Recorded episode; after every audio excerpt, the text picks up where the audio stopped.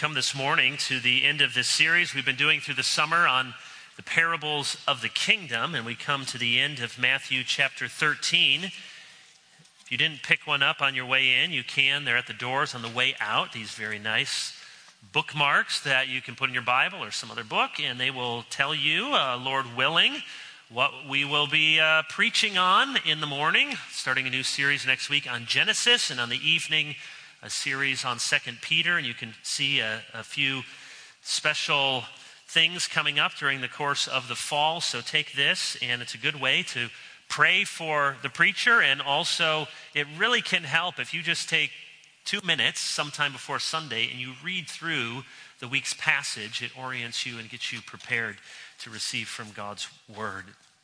Let's pray together. Gracious Heavenly Father, now we come to your word, asking that in place of darkness, you give us light. Instead of closed minds, you give us open hearts. Where there is indifference, you give us faith. Speak, O Lord, and give us ears to hear once again. We pray in Jesus' name. Amen. I want to address a very specific audience with this sermon. Now, of course, this sermon is for everyone, so once I, I, name the audience to whom I'm speaking, don't think that you tune out if that's not you. Every sermon has something for our edification. But some texts lend themselves in particular to a particular audience. I believe I've said in previous messages, this is a sermon for skeptics or for seekers, or this is for the hurting and the confused or the scared, or this is for those weighed down with guilt. Here is the specific audience I have in mind for this sermon. This sermon is for people like me and my kids. That sounds selfish? No. It's for people like many of you and your kids. What do I mean? Here's what I mean. This message is for people who have been familiar with Jesus their entire lives. I have one of those testimonies. Many of you have the same testimony. Praise God. I never knew a day when I didn't know of Jesus. I grew up in a Christian home. We read the Bible around the dinner table. My parents prayed for us at night. We went to church in the morning. We went to church in the evening. We went to youth group during the week. As I've said before, it's a good thing church wasn't open all the time or we would have had to be there. I went to a Christian college. I've been to seminary. I have always been around Jesus. Some of you have the same story. And if you are under the age of 18, watching at home, here in this room, then there's a good chance that you have at least one Christian parent. And that's why you're here. That's why you're watching. And there's a good chance that you have been around Jesus your whole life. And let's expand the circle a little wider because maybe that's not you your whole entire life. But you've been around Jesus a whole lot of your life for decades and decades. Now, that probably describes most of us in this room. You and I have been around Jesus for a long time. You've heard the saying, familiarity breeds contempt. Well, sometimes familiarity breeds unbelief. I imagine, in fact, I don't have to imagine, it seems true based on my experience, maybe yours, that most of the strident, most vehemently anti Christian voices you know, whether in your own circle and network of relationships or people online, are those who grew up in the church and have since left it behind. And that's unsettling. It's especially unsettling if that's a description of your kids, your grandkids. Few things are more heartbreaking in life.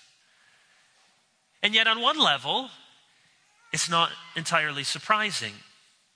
The same thing happened in Jesus' day.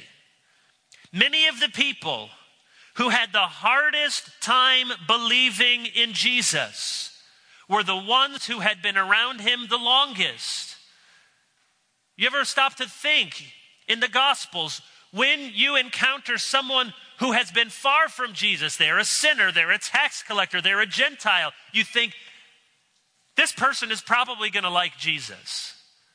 And when you encounter someone who is closest in a town, in a family, a, a student of the, the Torah, a religious leader, then you brace yourself, they're probably going to have an issue with Jesus. That's what we find here in Matthew chapter 13. Let me read verses 51 and 52, just comment on them briefly, and then mainly we're going to look at 53 through 58. Have you understood all these things? They said to him, Yes. And he said to them, Therefore, every scribe who has been trained for the kingdom of heaven is like a master of a house who brings out of his treasure what is new and what is old.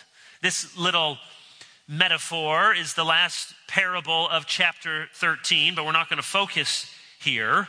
Just notice a few things about these two verses. Jesus says that a properly trained disciple is akin to a scribe. You can instruct and you can train others. So, this, this business of helping others to understand the word is not just something that falls on the officers of the church or the pastors of the church, but here he says, every scribe, meaning I'm pulling you into the orbit of these sort of scribe like disciples. Jesus is teaching something new, and yet, if you go back and see in verse 35, I will open my mouth in parables. I will utter what has been hidden since the foundation of the world. On the one hand, Jesus is teaching something new, and yet he says, What I'm teaching that is new was actually there from the foundation of the world. It's old and it's new. And we have a wonderful example of the importance of both the Old and the New Testament in verse 52. There are treasures to be brought out in the Old and in the New to be valued and to be shared. But I want us to focus on the response following these parables. And so we read at verse 53. And when Jesus had finished these parables, he went away from there, and coming to his hometown, he taught them in their synagogue, so that they were astonished and said, Where did this man get this wisdom and these mighty works? Is not this the carpenter's son? Is not his mother called Mary? And are not his brothers James and Joseph and Simon and Judas? And are not all his sisters with us? Where then did this man get all these things? And they took offense at him. But Jesus said to them, A prophet is not without honor except in his hometown and in his own household. And he did not do many mighty works there because of their unbelief. Verse 53 says, He went away from there. We know from the parallel account in Mark, this was likely Capernaum on the Sea of Galilee, one of the most popular places for Jesus' ministry.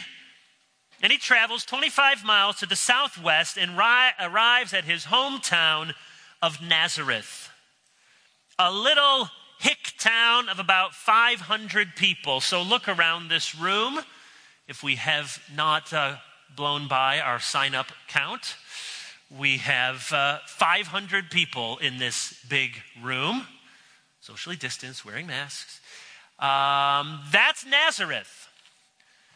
The whole town and if any of you have grown up in a small town or had occasion to live in a small town, you know that, especially in a town of 500 people, everybody's going to know something about everybody. And so these people, when Jesus returns, they're amazed, but it's not the amazement of faith, it's the amazement of, huh? Uh, okay, he's, he's got wisdom. We can see this guy's gifted, he's a good teacher. And we've heard his reputation precedes himself. We, we've heard of these miracles. Word has spread back to his little hometown. But they can't figure out this guy? Jesus? You've heard me say many times that uh, scholars have you know, pieced together from different documents what were some of the most common male and female names among first century Jews. And Jesus was, you know, top five, top ten. This is not an unusual name. Many of us, it seems like, Jesus, Jesus, there's just something about that name. But it's Mike, Jason, Kevin, even. It's just a, another name. There was nothing about his name that you should have thought that he was going to be the Messiah. And he looked like everybody else. If you're ever worried that you're too impressive, take people back to your family. That's what happens. Goes back to Nazareth. You, you, you can hear the contempt and the incredulity in their voice. Where did this man get these things? I mean, there's one thing to have, you know, native son return home uh, and has made good and has become somebody famous in a ticker tape parade. There's another thing for the native son, and it seems like he thinks he's on a whole different spiritual plane than the rest of you. Well, he is. Where did he get this wisdom? How did he do these mighty works? They can't believe because they know him so well. Is not this the carpenter? They ask in Mark. So apparently, Jesus had taken on his father's job. In Matthew, here, they say, Is not this the carpenter's son? They ask both questions, no doubt. People knew Joseph had been a carpenter. Jesus must have been one too. Probably not that they think being a carpenter, it's not a carpenter, oh, he needs to be a, you know, a professional person. No, a carpenter was a perfectly fine vocation for one to have. It's not the shock at being a carpenter per se, it's that he's ordinary.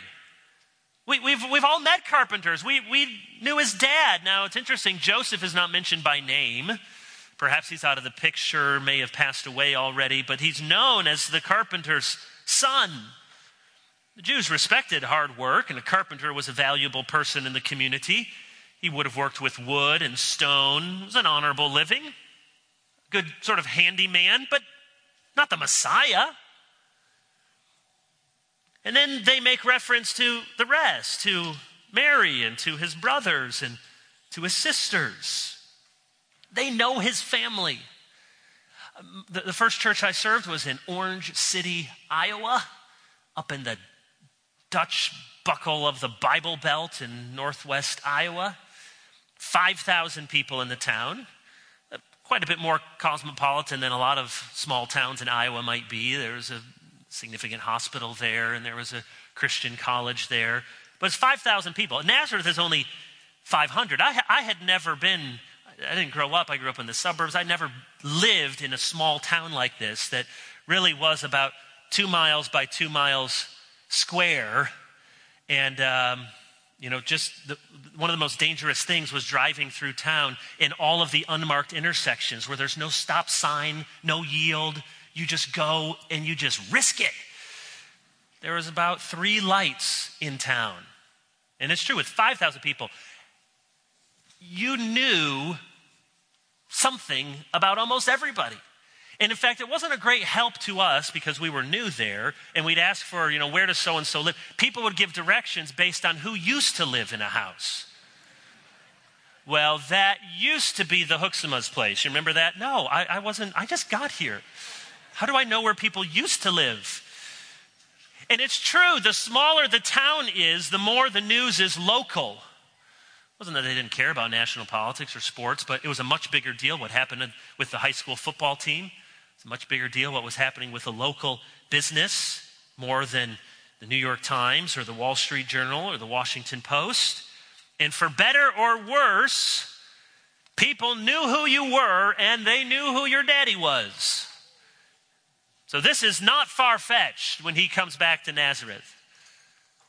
Is not this the carpenter's son? Is not this the son of Mary? They refer to Jesus as a son of Mary, which is unusual because sons were known as sons of their father, not of their mother. This could mean people in town suspected Joseph wasn't the real father, or maybe he had died and had been forgotten, or maybe simply Mary was better known. In any event, it probably wasn't a compliment. Who is this handyman mama's boy? And he's got brothers and sisters. James, who was later known as James the Just, the leader at the Jerusalem Council in Acts 15, a martyr for the faith in 62 AD, a writer of the book of James. That's Jesus' brother, obviously not his full brother. Then there's Joseph, which is an indicator that these were Jesus' real brothers and sisters. Mary and Joseph had more children. Of course, Jesus was born of Mary in a miraculous way. And after Joseph comes Simon. We don't know anything about him except his name. And then there's Judas. This is the writer of the New Testament book, Jude. Well, why doesn't it say Judas? Because after Judas Iscariot, nobody wants to go by Judas. I'm not trying to make light of it. I've never met a little Adolf. Some names are just gone. Ahab, Jezebel, never baptized those names. So people didn't, Judas was a very common name, but after that, you go by Jude. Jesus was the oldest of five brothers, and he had at least two sisters, because they're mentioned in the plural, who are unnamed here, perhaps because they were married off to another family. So even though some of his siblings will become known leaders in the church, at this point, they're nothing. More than that, they're unbelieving nothings. John 7 5 says, For not even his brothers believed in him. So just you take some measure of comfort, children, when you have a brother or a sister who doesn't treat you well. They didn't even believe in Jesus, and he did miracles. No, his own family said, uh, I don't think so. His hometown the people in Nazareth simply could not accept that this man who grew up among them pounded nails for them, laid stones among them, ate meals with them, attended synagogue with them, looked just like them, sounded just like them, had a name just like them, that he somehow could be anything more than them. They were too familiar with Jesus to be impressed with him. It's only Mary's son. Only a carpenter? Only the boy we grew up with? Jesus mentions this saying, a familiar saying in the ancient world a prophet is not without honor except in his hometown. Nazareth had had just enough of Jesus to be inoculated against really worshiping him. If any of you have ever had to go in for a series of those allergy shots, which I did years ago, and they, they give you a little, you know, the first time, and you know, you got a spot that itches, and they're trying to give you a little bit of what you're allergic to, and you build up some immunity to it, so you, your body doesn't respond the same way to those allergens. Well, they had had just a little bit of the Jesus allergy. But they had been so familiar with him, they had built up over time, they had lived with him, been around him, uh, they weren't going to sneeze at him anymore. This is what happens, brothers and sisters, with many people in the Christian faith. They get just enough of the real thing that they become immune to it. They get familiar with Jesus, but they never really have Jesus. They never really surrender to Jesus. Their familiarity with Jesus prevents them from ever receiving, ever contracting the full on disease. Parents, like me, we have to be so careful in this regard. Um, there's administrators, staff, faculty from Covenant Day School, our church's school here. Listen, we have to be so prayerful as a school. There is almost nothing worse for our children than a perfunctory religious obedience. After, you know, uh, perhaps teaching them everything that is false, the next most dangerous thing you can do is teach them what is true and don't really care to live it out. Oh, or show, your, show yourself to be a hypocrite. Or give them just the idea that Jesus is something they just check off at some corner of their life. We must beware the appearance of godliness without the power. Parents, teachers, we have to avoid at all costs that hypocrisy that instructs children in a faith that we barely follow. You want your children to walk away from the faith? Teach them a faith that you don't really believe in, that you don't really live out. If all we're giving them is an exposure to Christ without modeling a passionate devotion to Christ, we are likely to inoculate them against the real Christ. Familiarity without an earnest faith is deadly. Of course, I must hasten to add that children can walk away for all sorts of reasons and not to uh, put the blame on parents. After all, Jesus hadn't done anything wrong and his own family didn't believe in him. But the warning is still real. Some of us are so familiar with Jesus that we're no longer impressed by him. And that is a scary place. And there are many in this country, perhaps with us this morning, watching online, who confess faith in Christ. You come to church once in a while. But let's be honest, there is nothing going on in your life spiritually. You have no beef with Jesus, not that you think, but you have no passion for Jesus either. It is entirely possible to be like the people of Nazareth. You appreciate the show. Who doesn't like miracles? You recognize some special things. He was obviously a gifted man. And if he can help solve problems for you, great. But, but you're not going to lay down everything to follow Jesus. You're not amazed at the cross. There's no exclamation point when you talk about Jesus. What makes you more upset? When church was canceled or when football gets canceled? And, and my fear, which I hope will prove wrong, is that when coronavirus shut down the church for a time and people realize, oh boy, do we really miss this? We are eager to come back, and you all are the ones eager to come back. That there would be, however, a, a whole group of people, perhaps in this church, in churches around the country, say, you know what? I'm not sure I did miss it that much. I still like Jesus. I still want to be a Christian. I kind of like the live stream. I, I catch it here and there. Don't want to inter- interrupt what I'm doing with my weekends. But if I can watch once or twice, um, maybe while I'm doing other things, kind of kill two birds with one stone, it's nice. The temptation is real. For many of us, Jesus is a once in a while habit. That's not New Testament faith.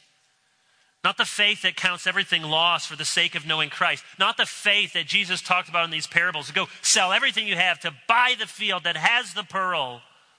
Not the kind of faith that clings to Christ as our only hope in life and in death. Not the kind of faith in a demoniac who begged Jesus' disciples, can, we, can I please go and tell everyone what Jesus has done for me? You ever seen those videos online? I'm sure you could go Google it and find it. But when uh, a Bible translation is completed in a new language, and, and the, the tribe or the town or the village comes together, and, and there is such celebration, triumph, amazing. We have the Word of God completed in our language, and people are celebrating like it's Christmas, Fourth of July, anniversary. What better reason to celebrate? And I think how many of us have dozens of Bibles which never get opened? Are we so familiar with Jesus that we've lost sight of who he really is? It is such a great privilege, young people, to grow up in a Christian family. Consider it one of the greatest privileges of my life to grow up in a Christian home, to grow up in the church. The danger is that you become so familiar with it, you become unimpressed by it. When I went to seminary up at Gordon Conwell in Boston and had a, a Christian education class, and so Gordon Conwell is, is sort of reformed, but there's a lot of not reformed people, and there certainly uh, weren't people, many people with my background who grew up in a Dutch Reformed church with those creeds and catechism. So in our Christian education class, we had to read through and study the Heidelberg Catechism. Now, sadly, where I grew up, many people that I knew in many of those churches in Grand Rapids had the privilege of knowing the catechism since they were born. I had to memorize lots of questions and answers from the catechism. It was the basis for our Sunday school material. And you get so many people, oh, only comfort in life and in death. Been there, done that. Do I have to hear about this again? And here it was in this class with people who had never been introduced to it because they came from different Christian traditions. And person after person said, Where has this been my whole life? I am using this. I'm, I'm going to base my whole Sunday school curriculum on this. Um, and it could have been the Westminster Confession or Catechism. The point is, sometimes you're so surrounded by it, you don't see the privileges you have. Parents, don't you know this with your kids? Think about it. You can have a pool in your backyard, a basketball hoop, you can have grass and woods to play in, and Legos and toys and remote control cars and bikes and board games and card games and crayons and Play Doh and puzzles and books and a go kart and a trampoline, and still the kids will say, There's nothing to do. Can I just get on my iPad? They've lost sight of everything they have the embarrassment of riches. How much more with the embarrassment of riches that we have in a place like Christ Covenant, in a place like Charlotte, North Carolina, speaking the English language with all of the resources, with all of the opportunities. The townspeople in Nazareth didn't just ignore Jesus, they took offense at Jesus. The Greek word is scandalizo. They were scandalized by him. They, were jealous. They were upset. They didn't want one of their local boys pretending to be the Messiah. How embarrassing. What an ego trip. What a nut job. Doesn't he know his place? Doesn't he know where he's from? The unbelief in Nazareth was so strong, Jesus refused to do mighty works there. You read verse 58. Because of their unbelief. It's not that faith was the supernatural fuel that needed to fill up Jesus' Messiah tank in order to do miracles. And when they didn't have faith, he sort of depleted. It was unbelief was kryptonite to him. No, it, it means I'm not here to put on a show. I'm not here to come in and just make you and your life feel better. I am here to call you to faith and repentance and to believe in me. That's why he did not do many mighty works there. The miracles were there to point to his intrinsic worth and his identity. And so he could not do many miracles there and still be true to his mission. He would be leading people astray if he just came and just met their felt needs, if he just came and did what they wanted him to do. It was out of love. No, no, no. I'm not here. I'm not, I'm not going to, you know, be Gandalf the Grey coming with all my fireworks to the Shire. You just want a show. I'm not here to put on a show. I'm here to call you to faith. He was not interested in being a traveling healer. He wasn't trying to be a freak show or the eighth wonder of the ancient world. Yes, he healed diseases, he cast out demons, and many of those people probably didn't go on to believe him. He loved people, he had compassion on them regardless of their faith, but his aim was not to meet their felt needs. He was not trying to put on a show for unbelieving people. The miracles and the healings were meant to be in the context of his announcement of the kingdom and his call for faith and repentance. And so, if you're not interested in that, then I'm not here to put on a show. They were scandalized, too familiar with him to see who he really was. G.K. Chesterton's book, The Everlasting Man, opens with one of the, the great first sentences I've ever come across.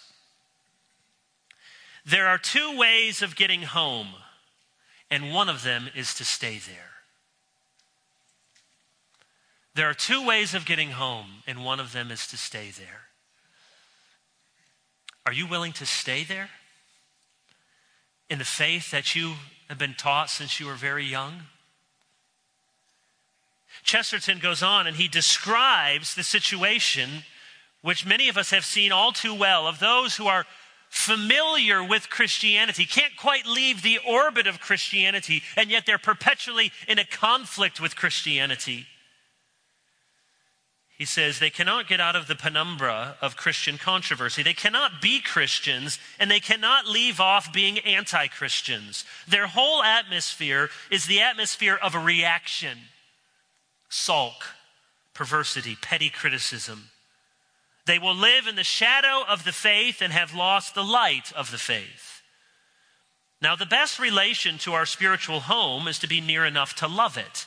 But the next best is to be far enough away not to hate it. It is the contention of these pages that while the best judge of Christianity is a Christian, the next best judge would be something more like a Confucian. The worst judge of all is the man now most ready with his judgments.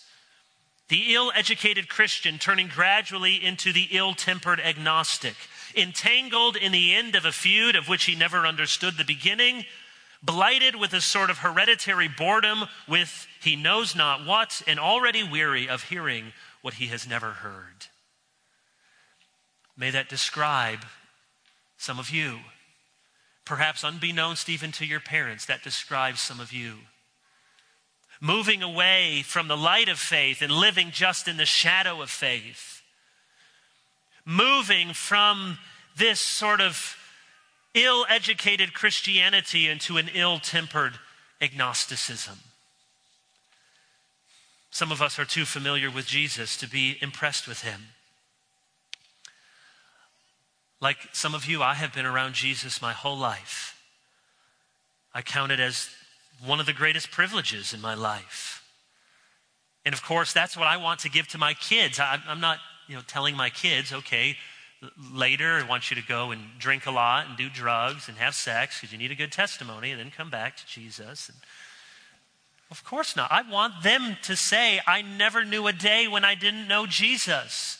He's been growing in my estimation and has become more and more precious to me. And yet, we all need to be honest, especially those of us who have been around Jesus a long time. There are a few things more dangerous than being bored with Jesus. Listen, I give you permission to be bored with sermons once in a while. That happens. You can even be, be bored with a Christian book or a Bible study, or you may find your quiet times uninspiring. But be very careful when Jesus has become dull and ordinary to you.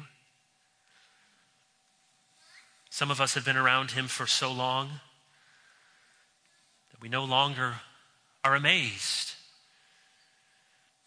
Metaphorically speaking, Charlotte is probably one of Jesus' hometowns. This is a place with a lot of Christian history, a lot of Presbyterian history. It's a place, even today, much different, you would tell me, than a generation ago, but still, a lot of churches, a lot of Christian influence, a lot of people very familiar with Jesus. Is he still precious to you? There is a great danger, especially with each subsequent generation, that Jesus becomes a box to check. Christianity becomes the tribe that we belong to. The first generation wins the gospel, the second generation assumes the gospel, the third generation loses the gospel. I, remember when I was in college uh, in Michigan, and I was leading a, a mission trip uh, out to Colorado. We were going to work with some uh, inner city rescue missions, and so we were driving a big. I was driving a big 15 passenger van. Let alone did I know that eventually that would become my family vehicle. It seemed like a very big car at the time. Driving this 15 passenger van from Holland, Michigan, out to Colorado. We were going up to Denver, but we stopped first in Colorado Springs. Mostly Midwestern kids, many of whom had never been out to see the Rocky Mountains. And I remember hearing the chatter from behind me If you drive into Colorado Springs, and especially with the springs, it just Pikes Peaks just pops up from the plains, and there it is at the far side of the city and the, the front range leading in to the Rockies. It's majestic. Remember hearing students say, I want to live here, or you know, never grow tired of this. I, I, would look at this every single day. This would be amazing. Can you imagine driving around this city every day? and looking at the mountain peaks. I've spent a lot of time in Colorado Springs. Tricia has family there, and we've spent months at a time there before, and it is pretty and it is beautiful. And you know what? It becomes just more background scenery. I mean, all of these people in our college trip were, were coming from Holland, Michigan. Never been there. There's a big lake there.